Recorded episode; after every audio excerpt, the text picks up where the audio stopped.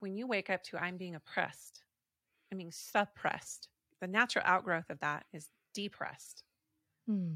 So many people want to treat the depression, but they don't want to treat what's causing the oppression and suppression. You're listening to the Mindful Mama podcast. Today we're talking about dealing with anger with Cherie Burton. Welcome to the Mindful Mama podcast. Here it's about becoming a less irritable, more joyful parent. At Mindful Mama, we know that you cannot give what you do not have, and when you have calm and peace within, then you can give it to your children. I'm your host, Hunter Clarke-Fields. I help smart, thoughtful parents stay calm so they can have strong, connected relationships with their children. I've been practicing mindfulness for over 20 years. I'm the creator of Mindful Parenting, and I'm the author of the best selling book, Raising Good Humans A Mindful Guide to Breaking the Cycle of Reactive Parenting and Raising Kind, Confident, kids. Welcome back, dear listeners. So glad you are here. Listen, if you haven't done so yet, sub- hit that subscribe button so you don't miss an episode. And if you enjoy the Mindful Mama podcast, help it grow. Do me a favor, please go over to Apple Podcasts, leave us a rating and review. It takes about 10 seconds, just helps the podcast grow more, and it makes such a big difference. I appreciate it so, so much. In just a moment, I'm going to be sitting down with Cherie Burton. She is a mother of six. She is an author. She is an international business owner, feminine leadership coach, and host of the Women Seeking Wholeness podcast. And we have a far reaching and compelling conversation about women and anger and mothers. You know, I mean, I don't know about you, but if you were you taught to be a good girl who didn't rock the boat, many women have been taught that to you know we have to be peacemakers that we need to push down our normal feelings of anger. Yet you know we live in an unequal world. We're not valued fully and that leaves many of us with kind of a righteous anger and it's all suppressed and that can lead to mental and physical health issues. So we're really talking about all these different issues with women and anger. Don't shy away from this episode. It is so powerful and Cherie is speaks about these things so beautifully and so compassionately. And I want you to listen for some important takeaways that you should not judge your feelings. You should listen for that perfectionism is a diminishment of your personal power and how we need to feel our difficult feelings in order to heal them. So, such a truth that we need to come back to again and again and again. Before we dive in, I want to let you know that we are I'm holding a mindful parenting free training on September 7th through 12th, 2022. It's a free live training with me. We'll be doing I'll be doing teachings and giveaways and Q&As and we'll be you'll learn why your kids don't listen to you, how to stop yelling, what our kids really need, and three myths that keep you from being the parent you want to be. And it's all free. You can sign up, sign up now at mindfulparentingcourse.com slash free training. That's mindfulparentingcourse.com slash free training. And I can't wait to see you there. And now join me at the table as I talk to Cherie Burton. I had so much fun talking to you for your wonderful podcast, Women Seeking Wholeness, that I had to have you back on. And we happened to share some moments with uh, this idea of anger, right? And like our and and aggression. I shared with you my my paintings of my ferocious oh, beast women. Amazing. and you had some thoughts about anger, which I was like, excited to talk to you about. So the that is that, dear listener, is the reason why Sher- and I are are here oh, today because well, like you were one of my favorite guests. I just thought we commit, like we're just like boom boom boom boom boom. Like, I feel like I get you. yeah, that's why I shared my paintings with you. I don't, I don't, not like everybody. Like here, look at this. um, but you. Uh, so first, I just want people to know you a little bit, a bit, a little bit about you, and you have like an amazing story with so many twists and turns and plot leaps that there's a lot there but you t- tell us about why you created the podcast women seeking wholeness i think that might be a good place to start yeah. So I got I, I well I thought it would like be a journalist someday. Mm-hmm. like I, I thought that was a career path I wanted to explore, but I loved psychology more, so I actually chose psychology. But I, I'm a Gemini moon, which may not mean anything to the vast majority of your listeners, but it's I going love... right over my head. so I love. I didn't know. I know I didn't put it together until two years ago. Oh, it's because I'm a Gemini moon. But anyway, I just love to talk, and it so happened that in late 2018, I hit a major the only thing that I can say is I started questioning everything in my life. And uh, so for my fifth, I started it um, right after my 50th birthday in 2019. Mm-hmm. And I just was like, if I don't get this out, I'm going to implode. If I don't talk and therapize, like if I don't, if I can't bounce what I'm feeling off of, you know, these amazing people that I, that I hunted down to interview, if I can't do that, I'm not, I'm going to be really sick. So that's just my way. And I love, I've been a public speaker and all those things and run a business and spoken on stages. So I don't have a fear of just talking. It's the way that I move energy through my body. So a podcast just felt like, well, I might as well take everybody along with, you know, with me on this journey of not knowing and, and questioning and crisis and trauma release. Mm-hmm. And you you write you write about that was like the the the sort of normal channels of healing they weren't working for you and your family that you exactly. that it wasn't actually bringing you the release the healing and the stuff that you needed yeah it was actually creating more harm and more and, and more complex trauma so we kind of all awaken together as a family, like my older children that are in their 20s. We kind of all just awaken together to that was my husband coming through the door. He has no idea on the podcast. Um, just like, hey, what is really happening here? Why why are we not healing certain things? Why are we not really breaking these family patterns? And and, and how do we feel? I raised my kids to be truth seekers, and they are ultimately the ones who who brought inquiry into my space of what about this mom and what about this that you raised me and taught me and what about this and at first i had that resistance and that cognitive dissonance and then finally i was just like you know what i'm just going to deeply listen and it was that that was just bringing me inside it's like wow how does that feel in me how and then i began my own very private wrestle um if people just saw me in public or listen to my podcast or and then my husband and I were separating. It was a whole thing. 20, you know, after 25 years of marriage and and it was like I held it together just enough to run my business, take care of my kids. It was really messy. But if you were to just see me, this is why everything you see online is like, right? because mm. I probably looked like I had a, a measure of myself put together. and I did the bare minimums. The rest of the time, I was in the deep void of that inquiry process and surrendering.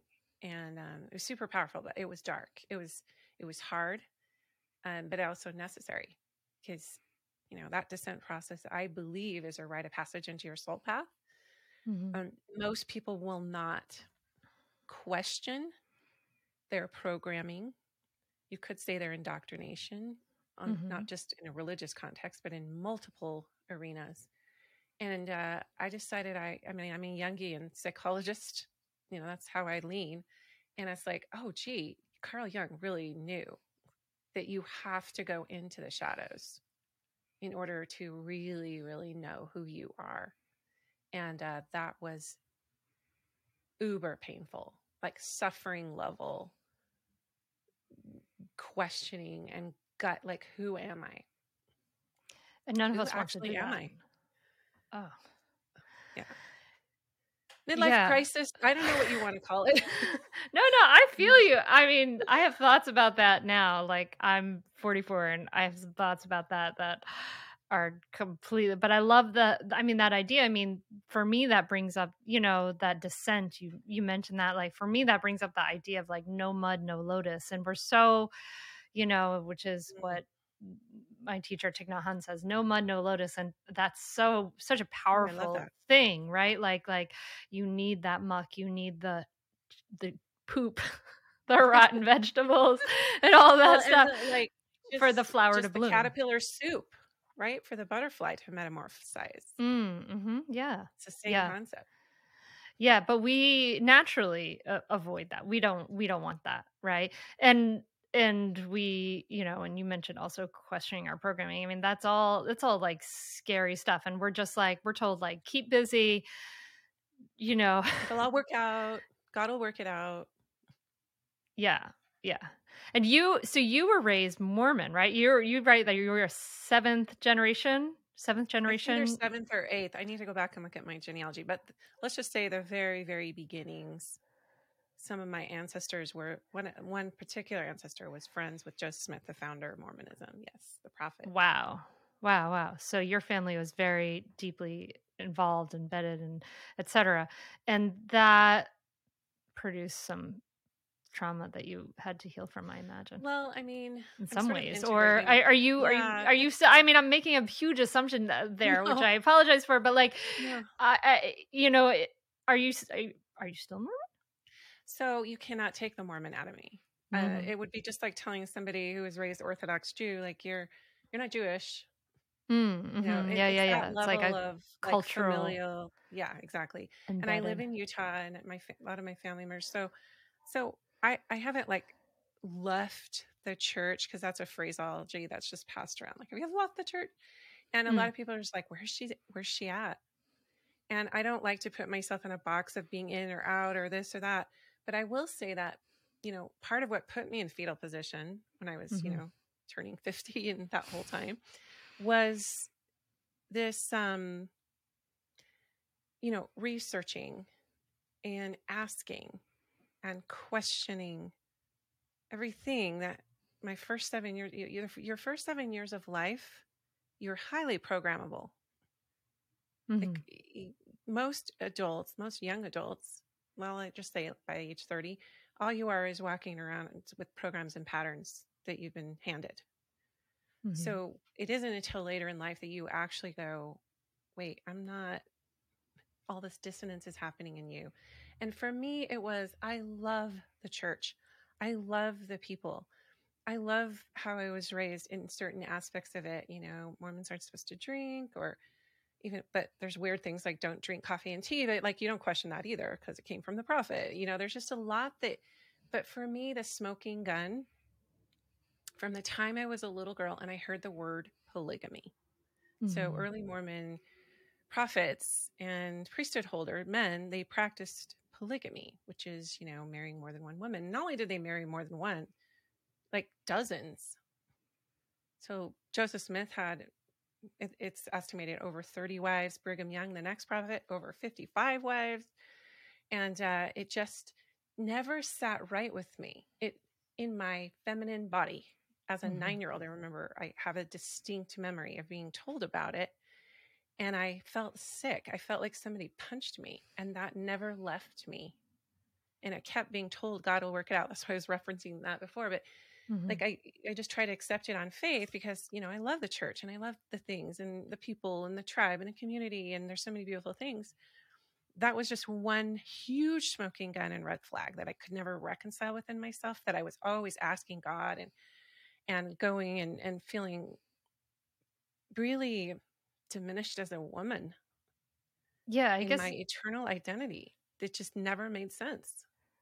Yeah, if you're one of like, if you're, you know, you're the idea that all these people in your culture hold you as like one of many that can be almost like interchangeable or something, you know, like this a sense of right. like, I guess just your essential importance in some ways, you know what I mean? Like that's diminished, right? Like, and then the man's sure. role is like the of, of, importance is really held up. Like, obviously, like the men are yeah. in first place, the He's women the are in second, figure. third, fourth, and fifth 50th place.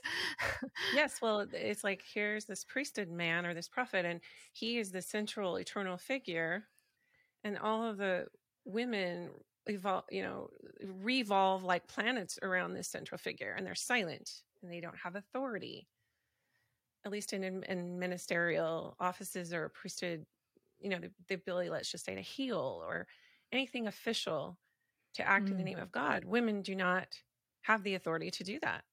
Mm. So a lot of women in Utah, let's just say, and a lot of Mormon women, they they want that. They they want to have some power. They want to heal and help people, but because they aren't able to do that at church necessarily. I mean, we you can hold positions and te- as a teacher, but you never lead men. You never lead men. Mm. You only lead other women and children, and even then, a priesthood holder presides over you as you do so, even in the home.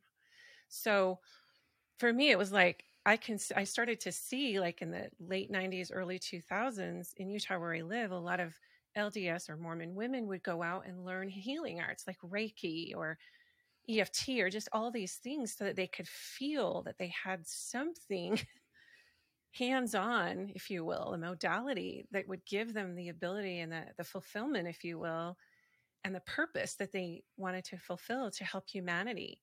Um, Mormon theology is very very specific in its handbooks of administration that only male priesthood holders have and I think they even said medical doctors the the right to heal someone that it should only be a male priesthood holder that has the authority. And it's like well there's billions of people on the earth and there's probably only i don't know i'm guessing conservatively maybe half a million active righteous melchizedek priesthood holding men in the mormon church because their numbers are dwindling a bit.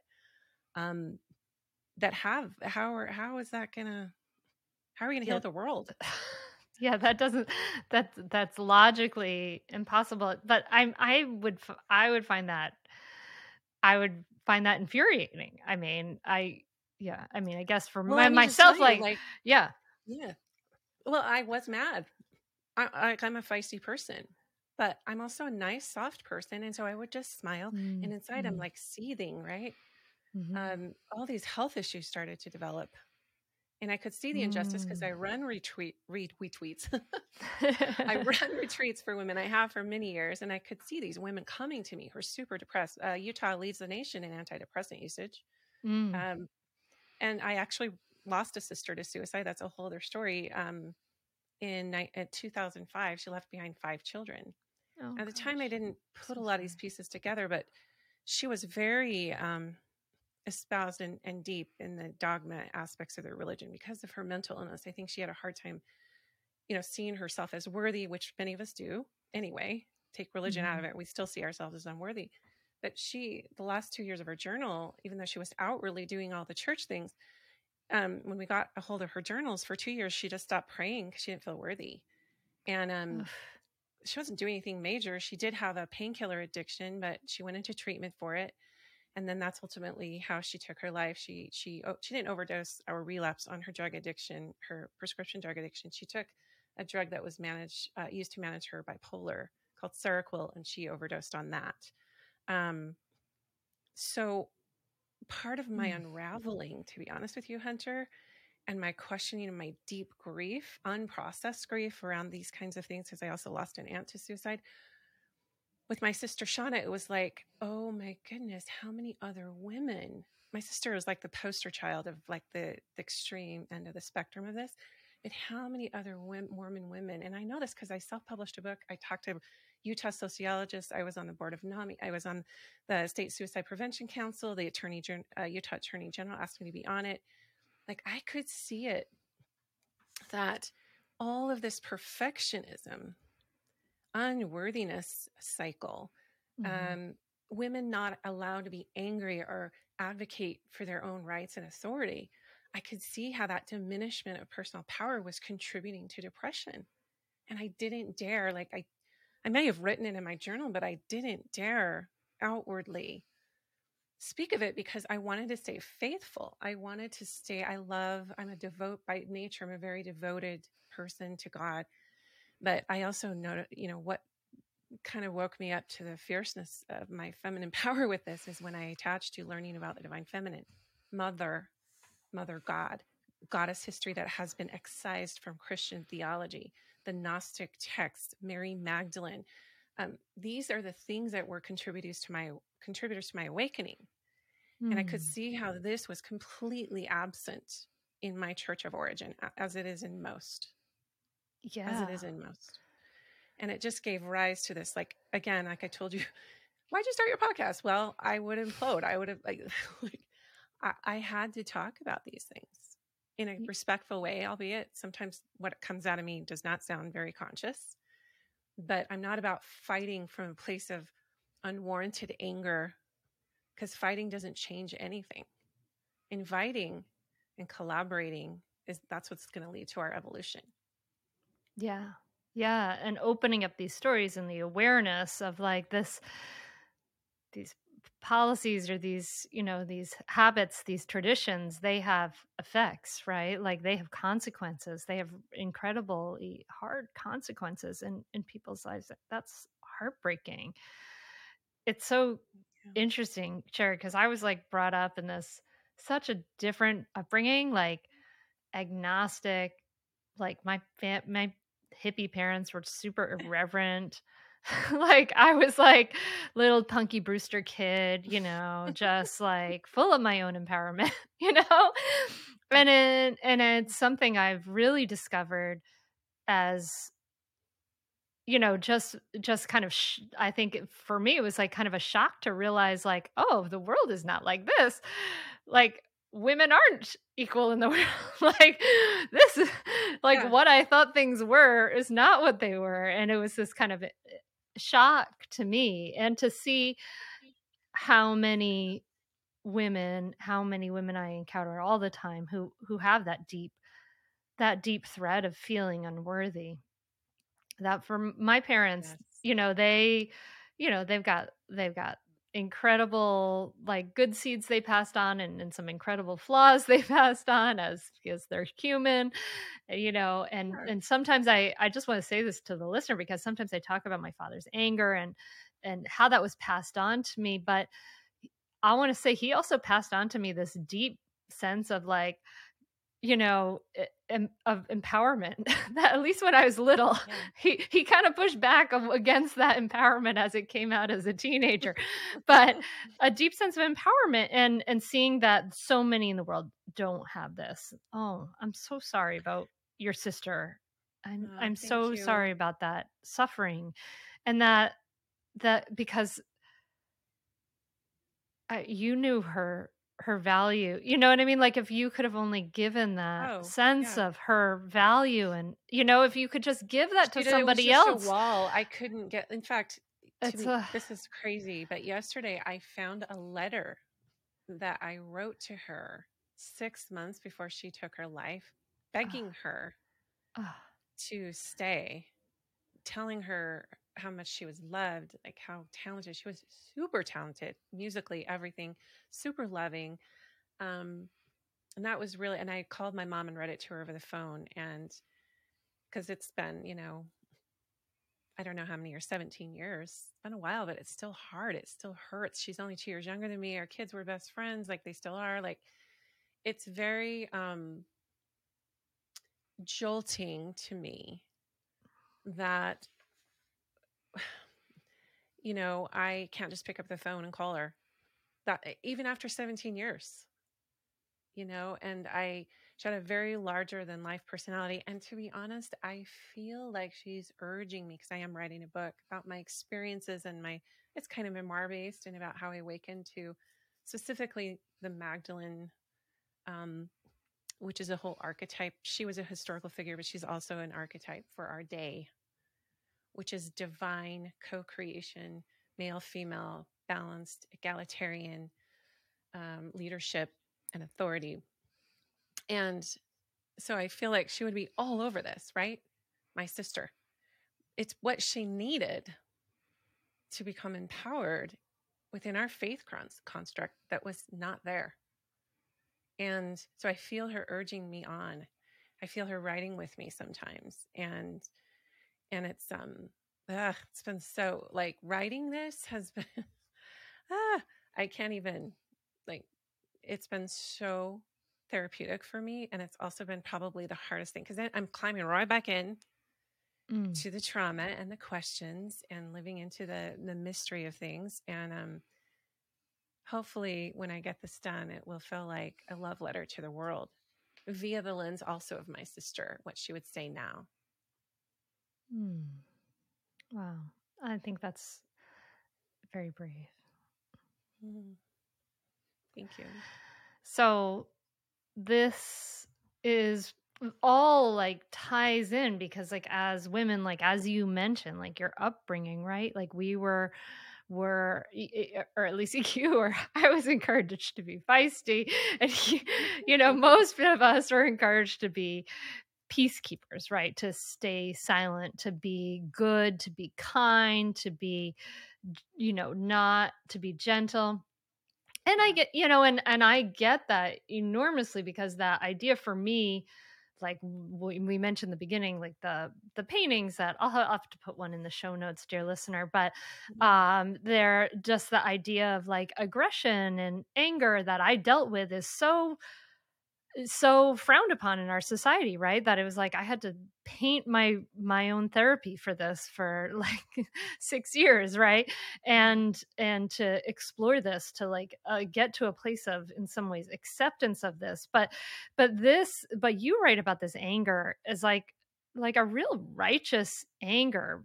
Talk to me about this idea that we are not supposed to feel our anger and what this does to us yeah, it's one of my favorite things. Um, so there's a phrase, righteous indignation, which I don't even really love the fr- the term righteous, mm. but all that really means to me now is warranted. Mm-hmm. So, like Christ, when he changed over the, you know, there were money changers in front of the temple, and it says in the New Testament that he he basically got really ticked off, and he and he threw over the. You don't think of Christ, you, you know, the pictures of Jesus are all like he's very docile and like powerful, but not that powerful or mad that he would do. But he was making a statement, flipping those tables over. And then he said, and he spoke out, make not my father's house a house of merchandise. Well, now I'm like, make not my mother's house, hmm. you know, a house of merchandise. And it's this, it's this idea that, um, and I you know, I've spoken about this at length with Sacred Rage, mm-hmm. uh, where we have been bottling up, penting up these emotions that need to be expressed. And we're not giving ourselves permission until a health crisis hits. Mm. And even then, we're going to the doctor and trying to drug it away or mm-hmm. mask it when in fact it, wants to be felt, it wants to be seen, it wants to be acknowledged. So when we're just sitting at church you know, with a happy face, we're not getting to the heart of polygamy. I'll just use Mormonism here as a reference mm-hmm. for that. Mm-hmm. We're not asking the questions of how it feels in our bodies. We're not getting into embodiment practices that allow us to access our own inner wisdom that might conflict with persisting or existing theology. Uh, so sacred rage to me is like, feel it. Mm. Own it. This is what I was saying about the shadow work I was doing. I was finally gave myself permission after five, almost five decades of just bowing my head and basically saying, okay, well, I'll have faith. Mm. It was like, my body was like, uh, uh no, uh-uh, it's not working for you. And uh, I, I had a great upbringing. My parents are amazing. Uh, my mother is the most full of faith person I know. This is a different time. Mm-hmm. And, you know, I'm Generation X. My kids are millennials and Gen Zers, and and uh, they they they get it. They're leading us into this like really um, space of equality, validation, um, uh, tolerance, yeah. and basically leveling the playing field so that we're all in it together. And hierarchies don't like that. They they don't like that. No. But your body. So, so to answer your question, this was all brewing in me, and I recognized I had thyroid issues.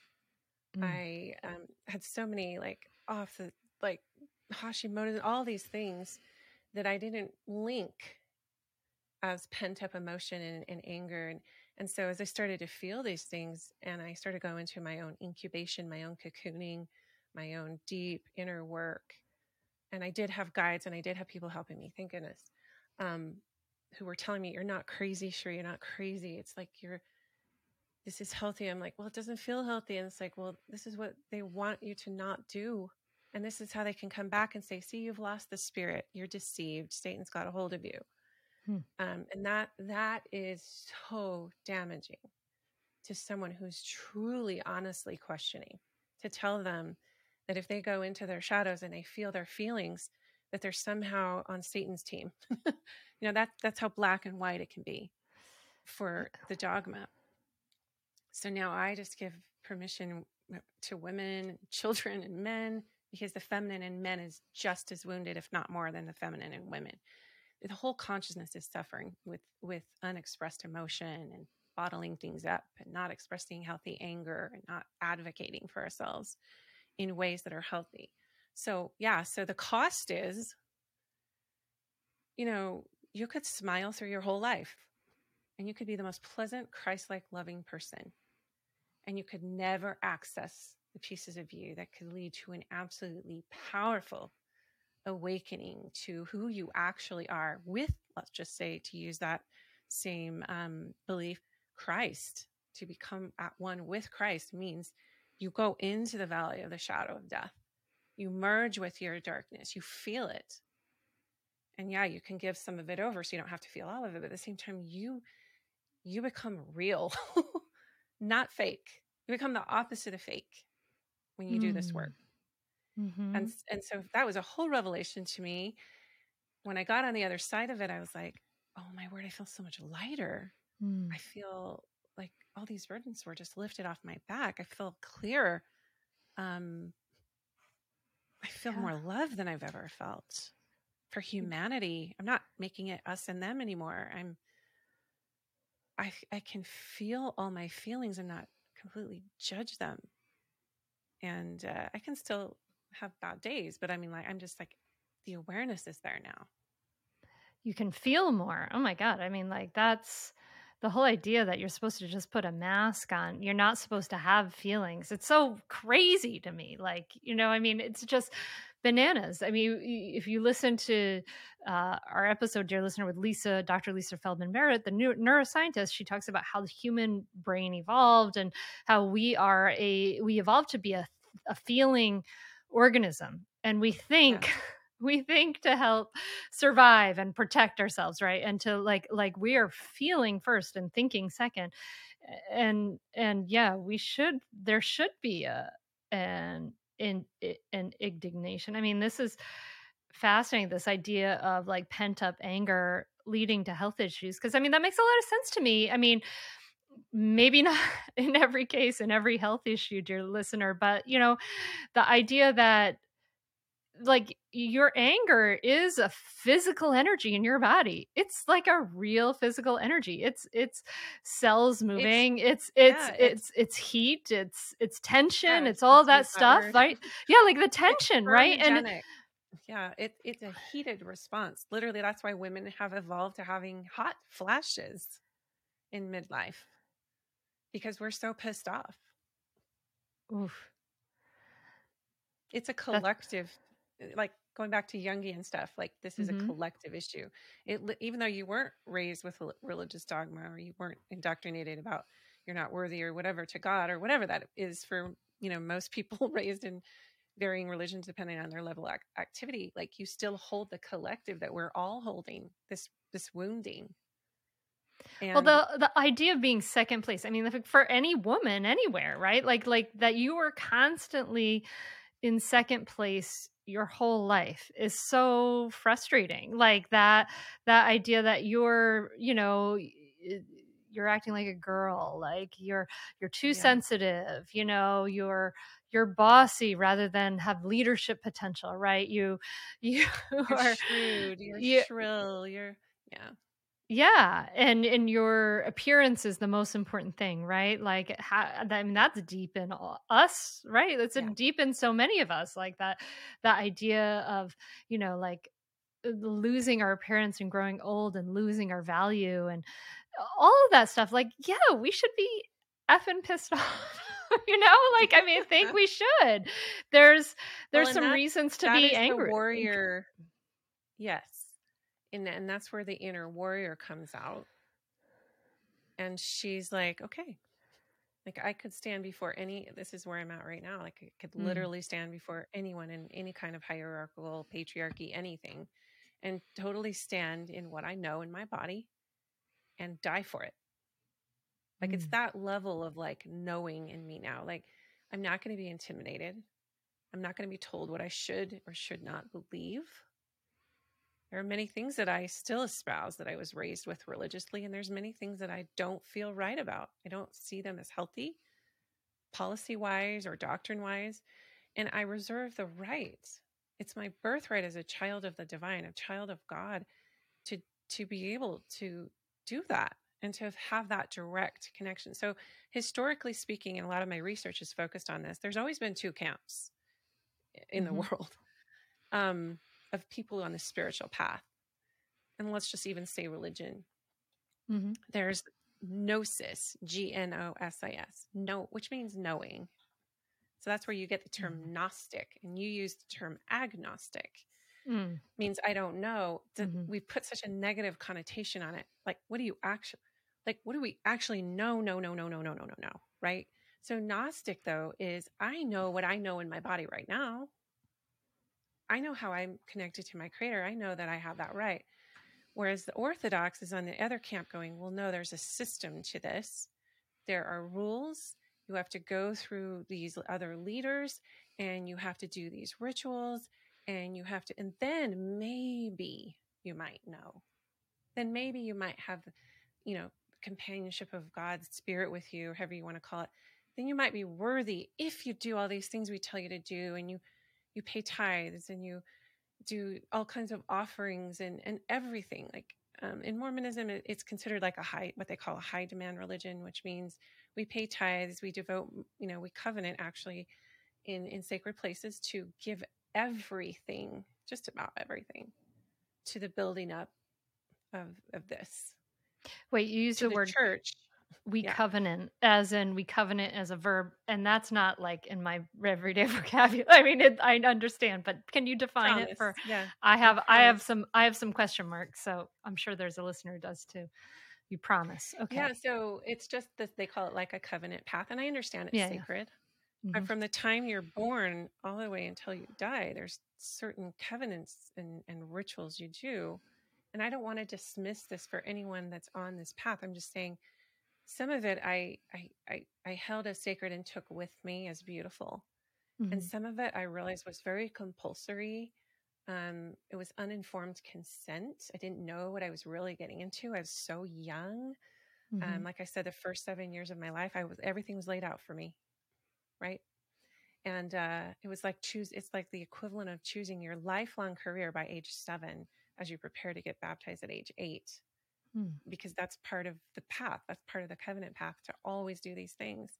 And you keep affirming it every week through ordinance of sacrament. And so I, I, I went and I, I asked mother, I asked my higher self, I asked God, help me go deeper with what's the higher way for me to be of service and to be of devotion without all the exteriors and the outwards. And I was taken right to that place in the New Testament where Christ said, kingdom of God is within you. It doesn't mm. come by observation. It's not out here. It's not something you can look at.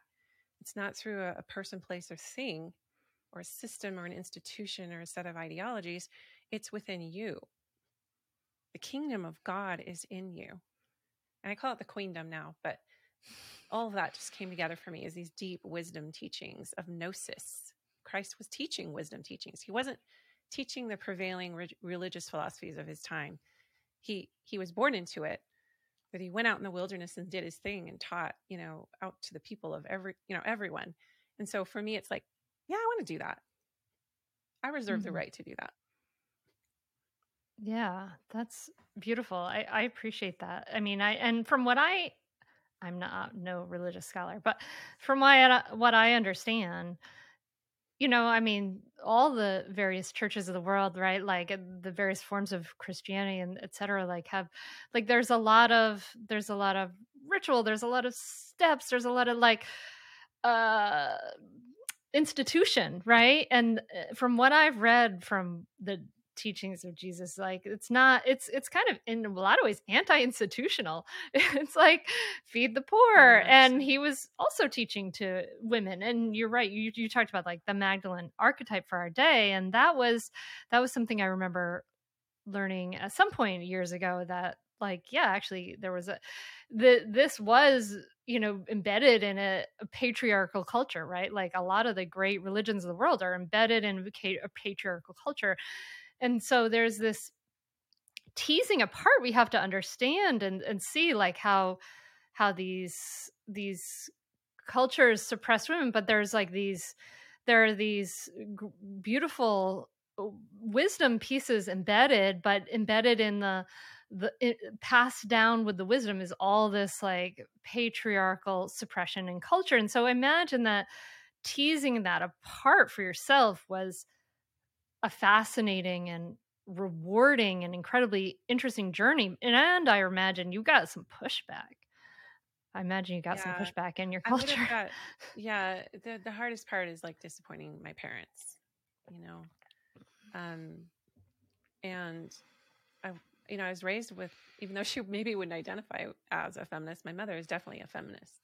She's always advocated for us to go out in the world and do things and not just be the typical like subservient housewife, if you will, or whatever. It's like, I can't wait to see what you guys create. I have, you know, three sisters and three brothers. And uh yeah, so really for me it was unplugging from people pleasing because as women that's mm. what we are trained to do because we care so much there's a whole matrix of unplugging from that that is full of actual pain to oh. And i'm mm-hmm. still it's it's still a process for me you know like in saying that i'm not trying to people please that doesn't mean that i don't want to serve people and help them and mm-hmm. love them but there can be this shadow aspect to that where it's like I will put myself second, like you mentioned. I will continuously put myself second and second and second and second until my soul is like, girl, like this is not good for you. you know, wake up. So I know that there's a whole movement in Christianity of like being second to God. So I don't want to undermine that. Mm-hmm. At the same time, I believe the divine wants us to be in full partnership, in shared authority. It's like Christ was trying to teach that, you know, better things that I've done, you can do kind of a thing. Like, I want you all to do this. I want you all to be, you know, who you are. I want you to all recognize you are the I am. Mm. And for some reason, that's so threatening to our establishments to have a lot of people waking up to their own power to own their voice, to give themselves permission to feel what they feel and question and, um, you know, poke the traditions a little bit. That's so threatening. And that for me was one thing that let me know I was on the right track. Because mm. if something is true and good and full of light, it should stand up to scrutiny. It should stand up to every question. It shouldn't evade it or shame the mm. questioner. It mm. should embrace and like let me love you back into here's the, here's what we know and here's what we don't know versus you're defying doctrine, you're doing this, you're disappointing, you're going down Satan's path, whatever. And I I'm I'm in a couple of spaces where I just observe like ex-Mormons. I don't fully participate. I just look at what they're dealing with and they are all full of I shouldn't say all that's a huge blanket statement, but the vast majority of them are suffering with this ostracization and shame and they had to be true to themselves. They had to do what they felt was right in their soul. And you can't, and they can't get through to any of their believing family and friends. And that's creating more and more trauma for them. And mm. I, I don't mm. see this just in Mormonism. Like this is a pervasive issue of disappointing the norm, disrupt, being a disruptor of the way we do things around here, if you will, and family systems, academia, religion, government, when you become when you wake up and you're like the black sheep it's usually the black sheep of the family is usually the one who's most awake mm-hmm. you just might be manifesting it in ways that that aren't accepted by the culture but mm-hmm. usually the black sheep is the one it's like i don't feel so good here this is not my jam but no one listens to them and it's toxic for them. I mean, I think about like my daughter who's gay and her friends who are you know queer and and non-binary and trans and they're saying like this is toxic to me this culture right like they're the black sheep eh, in a larger culture of saying like this this this is toxic to yes. me and that's so threatening it's so threatening to the larger culture that change is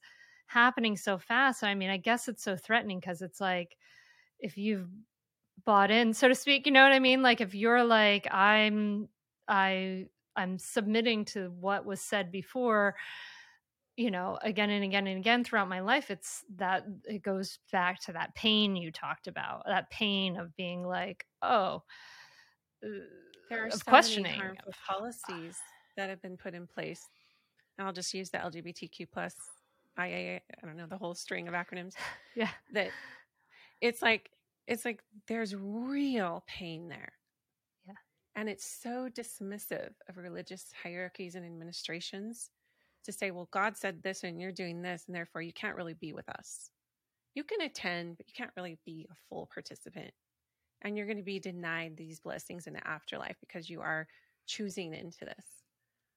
Um, now we know through critical thinking and, you know, decades of sociological, ontological, uh, developmental psychology and research that this is the, this identity issue is a real thing. It's it's been there all this time throughout history, but nobody's been talking about it. And now they're all coming out like it's so healthy, I think. And they're just trying to find out who they are and they're wanting to go to community. They want to be fed, they want to be affirmed. And and they're just not welcome in the doors of the churches unless they absolutely conform to quote unquote God's standards. And uh that was one of the the things for my older children. They're like, that's not like what kind of god would not open the doors to everyone as a full participant? And why do we have these policies in place against lgbtq why you know why why why why are all these um why all this racial disparity in the early you know doctrinal formation of the church? Like there's so much there that that everyone just kind of wants to quiet. Like be like us do what we tell you give us you know tithes and we'll build more buildings and temples and and we'll you know it's like well I just keep going back to when Christ said, Feed my sheep. Like, who are the sheep? The black sheep are the sheep. All right. And so, all. Cherie, I mean, I love talking to you about this, and I'm going to uh, hopefully beg a few more minutes of your time because we've explored so much here. And I hope that I know, dear, dear listener, you're getting a lot out of this as I am. But uh, so we have to feel it it's kind of what I'm getting, right? Like there, it comes back to that. You feel it to heal it, right? Like we have to feel it to heal it. Yeah. What do we, for someone who's like, oh yeah, uh, you're right. I got some rage in me. I got some sacred rage in me. I've got some righteous indignation for whatever it is in your life. Any words of where to go with that? Like where to start, what to do? Yeah, good question. So I, I, I actually had a conversation with a dear friend who went through one of my programs um, about she'd just woken up that her marriage is super toxic and her husband's a narcissist and she's been married to him for like 15 years or something like that. And um, that's kind of her same question what you just asked me, right? When you when you wake up to I'm being oppressed, I'm being suppressed. The natural outgrowth of that is depressed. Mm. So many people want to treat the depression, but they don't want to treat what's causing the oppression and suppression. So the first thing I tell people is like, don't judge your feelings. They're very valid. They're very, you know, validating. It's validating mm-hmm. to bounce them off someone. I had to to not think that I'm crazy. I had to ground myself into people that I respect, who see me for me, mm-hmm. who don't see me as a conformist, who don't see me as somebody who's just going along with the program as that as my identity, but they truly love me for me, not my choices, not my beliefs, but they love me. So you have to find those people. You can find a therapist like that or um, an energy facilitator, energy healing facilitator. You can find communities online who are going to be affirming of your dark, I call it the dark night. So I'm not the only one that calls it that. But we're seeing massive amounts of people now. It's almost mass consciousness that we're going to be all going through this dark night of the soul.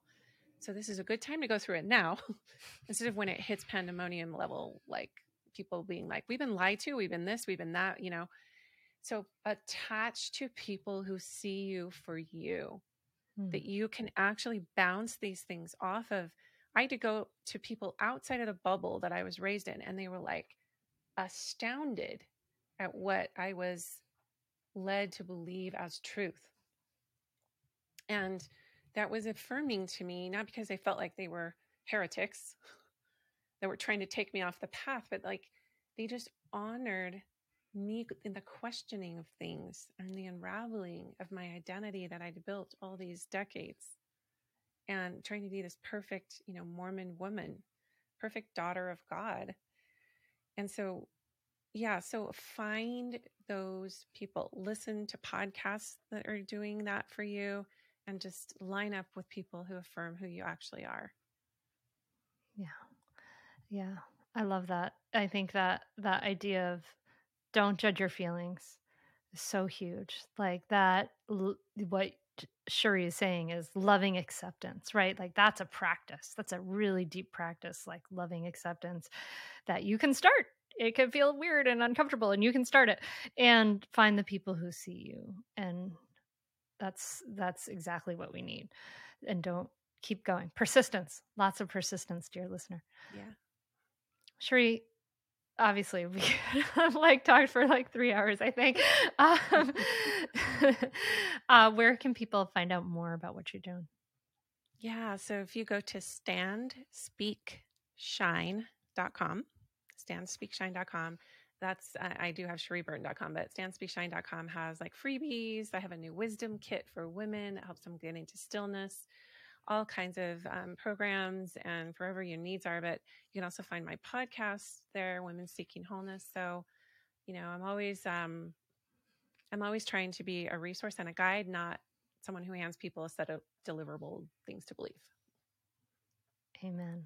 Amen. Amen to the questioners. Yes. yes. This yes. this has been so wonderful and fascinating. Thank you, Cherie, so much for sharing your time and um, for for sharing your story here. I think that I know that it's going to have some ripple effects that we'll never even know. But uh, but I, I appreciate your your presence so much. Thank you, Hunter, and I appreciate yours as well. Thank you for having me.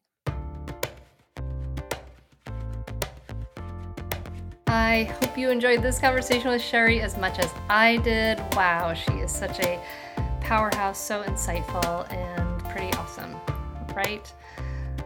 If you love this episode, please do me a favor, share it on your Instagram stories and tag me in it at Mindful Mama Mentor. Let me know your ahas. And don't forget, if you would like to take things further, you can join me at the Mindful Parenting free training. It's uh, you can sign up at mindfulparentingcourse.com slash free training. It's free live training with me. It'll be September 7th through 12th, 2022, and you'll be learning why your kids don't listen to you, how to stop yelling, what our kids really need, and three myths that keep you from being the parent you want to be. And that was all a totally free training at mindfulparentingcourse.com slash free training. So I hope to see you there. And in the meantime, I hope you have some some lovely moments this week. I hope you have some some quiet to connect to your own inner voice. I hope you have some beautiful moments of seeing your child or children clearly, you know, without without all the layers of judgment and labels and I hope you have some fun. I hope you have some ease. I hope you have peace and rest and all of those good things. And I will be back to talk to you again next week. Thank you, thank you so much for listening, my friend. Namaste.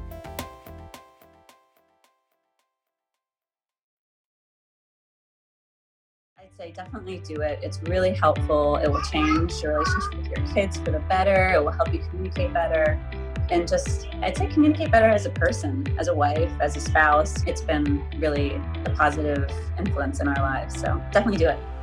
I'd say definitely do it. It's so worth it. The money really is inconsequential when you get so much benefit from being a better parent to your children and feeling like you're connecting more with them and not feeling like you're yelling all the time or you're like, why isn't things working? I would say definitely do it. It's so, so worth it. It'll change you. No matter what age someone's child is, it's a great opportunity for personal growth and it's a great investment in someone's family. I'm very thankful I had this. You can continue in your old habits that aren't working, or you can learn some new tools and gain some perspective to shift everything in your parenting. Are you frustrated by parenting? Do you listen to the experts and try all the tips and strategies, but you're just not seeing the results that you want? Or are you lost as to where to start? Does it all seem so overwhelming with too much to learn? Are you yearning for a community of people who get it, who also don't want to threaten and punish to create cooperation? Hi, I'm Hunter Clarke-Fields, and if you answered yes to any of these questions, I want you to seriously consider the Mindful Parenting membership. You will be joining hundreds of members who have discovered the path of mindful parenting and now have confidence and clarity in their parenting. This isn't just another parenting class. This is an opportunity to really discover your unique, lasting relationship, not only with your children, but with yourself. It will translate into lasting, connected relationships, not only with your children, but your partner too. Let me change your life. Go to mindfulparentingcourse.com to add your name to the waitlist so you will be the first to be notified when I open the membership for enrollment. I look forward to seeing you on the inside. mindfulparentingcourse.com.